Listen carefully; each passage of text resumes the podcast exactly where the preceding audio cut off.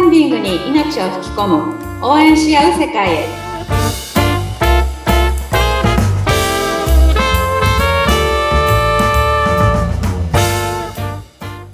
キャンプファイヤー公式パートナーの八幡英子ですインタビューを務めます、ズッピーこと、ズシヒデツグです。エコネさん、今週もよろしくお願いします。よろしくお願いしますはーい。7月は、はいなぜ支援されないのか、これを紐解いていく強化月間ということで、はい今日3回目ですね。ね今回失敗例をうん。参考にしていただきながらそう。しかも、エコネが絡んでるプロジェクトの失敗例ということで、いやだからねなんかその私知識ありますけどうまくいくかって言ったらそれ別の話ですからまあ、そっかそっか、知識だけじゃダメだぞっていう。いやなんかそその辺も皆さんに知ってもらえたらいいなっていうふうに思うんですよね。うん。うん、まあ、あの、人の失敗例、これはここが悪かったですねっていうのもね、なかなか。 なかなか言えないです。 私のプロジ他ェクトでのは紹介できないのでね。それはそうだよね。うん。はい。そう。まあ、上向いていいところまで行ったっていうお話も聞いてますけども、まあ、その、はい初動のところでちょっとつまずいたのはこの辺じゃないかとかね。うんお話をお伺いしてましたけども、今回は、どっから攻めましょうか。えっ、とですね、内容はよくっても、うんやっぱりなかなか支援されないっていうクラファンのプロジェクトって、やっぱりたくさんあるんですよね。内容はいいけど支援されない。はい。はい。で、それって、やっぱりまず分かりにくさですよとか、うん。情報量が多いですよとか、はい。あとまあ、そもそもメイン画像で、ね、それが表現されてないとか、うんうんってい。うのをお話ししたんですけど、はい。そこもクリアしてても支援されないのってあるんですよ。なんかね、手は尽くしてきっちりしてるんだけども、うん。なぜだか支援されない。そう、そういう、うんえっ、と、クラファンのプロジェクトも多いんですけど、はい。あの、まあ、今私、あの、子ども古典のプロジェクトを、まあ、ちょっと事例としてお話ししてますが、はい。実は、えっ、と、2週間過ぎたところで、うん支援者数がどんどん増え始めてるんですよはい。まあ、内容量が多くて分かりにくい。うんね、リアルとバーチャル、NFT、子ども古典ってね、よくわかんないプロジェクトなんですけど、メタバース。うんメタバース。だけどうん、ここに来て、新社数が急に伸びてきてるんですね。なぜだろなぜかっていうところをちょっと今回お話ししたいなと思っていて、う。はい。あの、まあ、そもそも最初の方を、これ、皆さんに私が伝えてたことなんですけど、はい個別でちゃんと事前にお知らせしましょうねって、ああ、そうか、そうか。うん。はい。 SNS なりで。そうです、そうです。はい。で、それをほぼしてませんでした。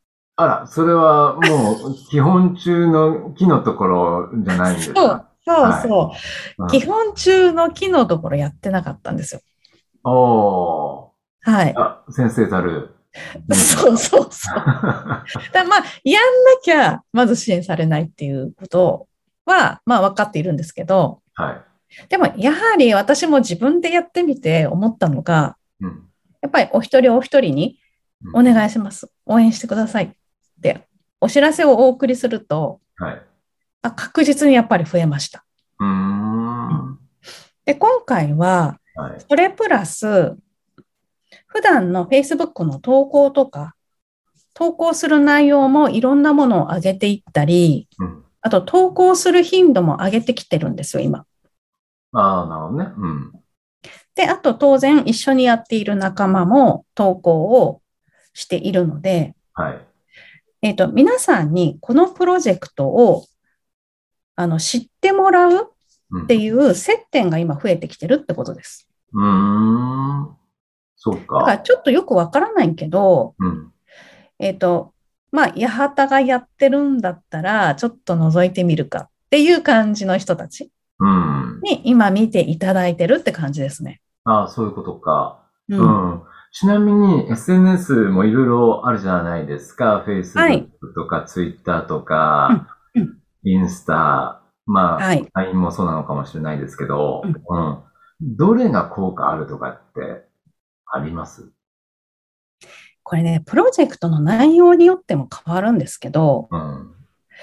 えっと、大体10代の子だったら、ツイッターがやっぱり一番伸びやすい。ああ、そんなもんなんですか。うん。はい。うんで、あとは、インスタは、その女性の商品とかう、んそういうものって強いですけどうん、なかなかこういう子供御殿みたいなプロジェクト系っていうのははい、ツイッターもインスタも分かりにくいので、うん。直接支援っていうのは正直難しいんですよ。うん。うん。で、Facebook はうんビジネスをしっかりされている方たちがいる SNS になるんです。はい。だからしっかり情報を取りに行きたい、うんしっかり情報を発信したいっていう人がいるのが Facebook の場になって、うん。で、キャンプファイヤーって、あの、登録している方たちって30代、40代が一番多いんです。おー、はい。だからその層が、あの、使うですね Facebook にうん。いるんですよ。うーん。で、やっぱり Facebook で投稿した方が確実に支援は伸びたりしますね。ああ、そうなんですね。うん。その、プロジェクトの内容にもよりきりなんでしょうけれどもね、年齢層もあるそでしうょうから。です、そうです。うん。で、あとは、うん、あの、私、これ金額がね、なかなか伸びないっていう、まあ、目標金額30万円なんですけど、はい。これ、ね、単価が3000円なんですよ、リターンが。おー、はい。なので、まあ、価格設定が低いものって、当然集まる金額も低くなるので、うん、まあ、なので、もしね、100万円設定してるとか、うん、 200万設定してる方とかはうん、やっぱりリターンの単価は上げていくと、うん。そこに近づいていったりするので、うーん。はここも、まあ今22万円い。ご支援いただいてるんですが、うん。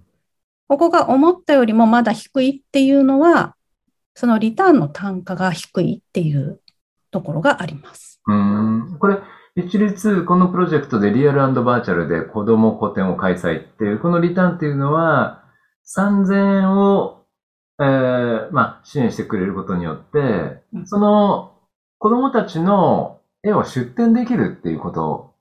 そうなんです。なるほどねあこれねの、うんこのプロジェクトって、うん。出展者さん募集するプロジェクトなんですよ。うん。だから子供さんの絵を、あの、スキャンしていただいて、うん。そのデータを送っていただければ、うん。こっちで印刷して展示しますっていう。うん。あ、とこれもいい、いいですよね。あの、直接的じゃないですか、リターンが。うん支援した代わりに何かが送られてくる。なんか全然関係ないものもあるような気がしますけども。 これは、この子供古典なんだからそこに応募してその出展ができるっていうのが、本当に一緒にこう参加型でいいなって思って。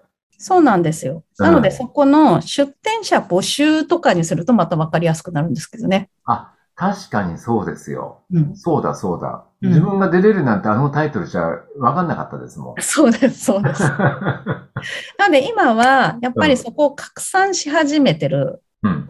あとは、あの、直接お話をさせてもらうことも今、増えてきているんですよ。うん。その子供古典のことを直接皆さんにお話しするっていう場も今増えてきてるので、うん。やっぱりね、そこでね、出展すしてくださる方も今増えてきてるって感じなので、うん。なので、やっぱりサイトだけでは伝わりにくいことっていうのは、はい。リアルであってお話しするか、うん SNS でどんどんいろんな形で発信するか、うん。やっぱりそれをすることで分かりにくいものも、どんどん支援って伸びてきます。うーん。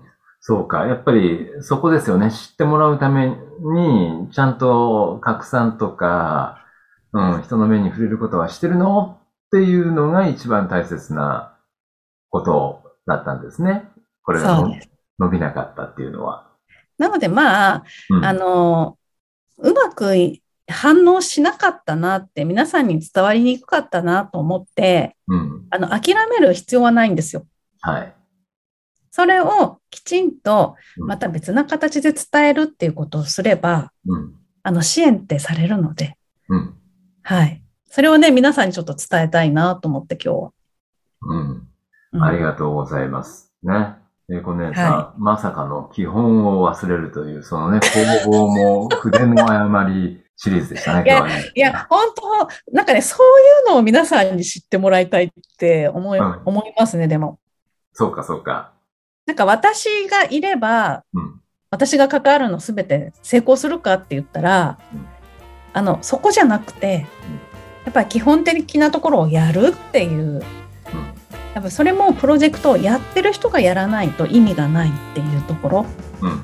拡散はコツコツすれば必ず届きます。はい。はい。今週は、拡散はコツコツすれば必ず届くはい。ということでございま した。はい。英子姉さん、また次回よろしくお願いします。はい。ありがとうございました。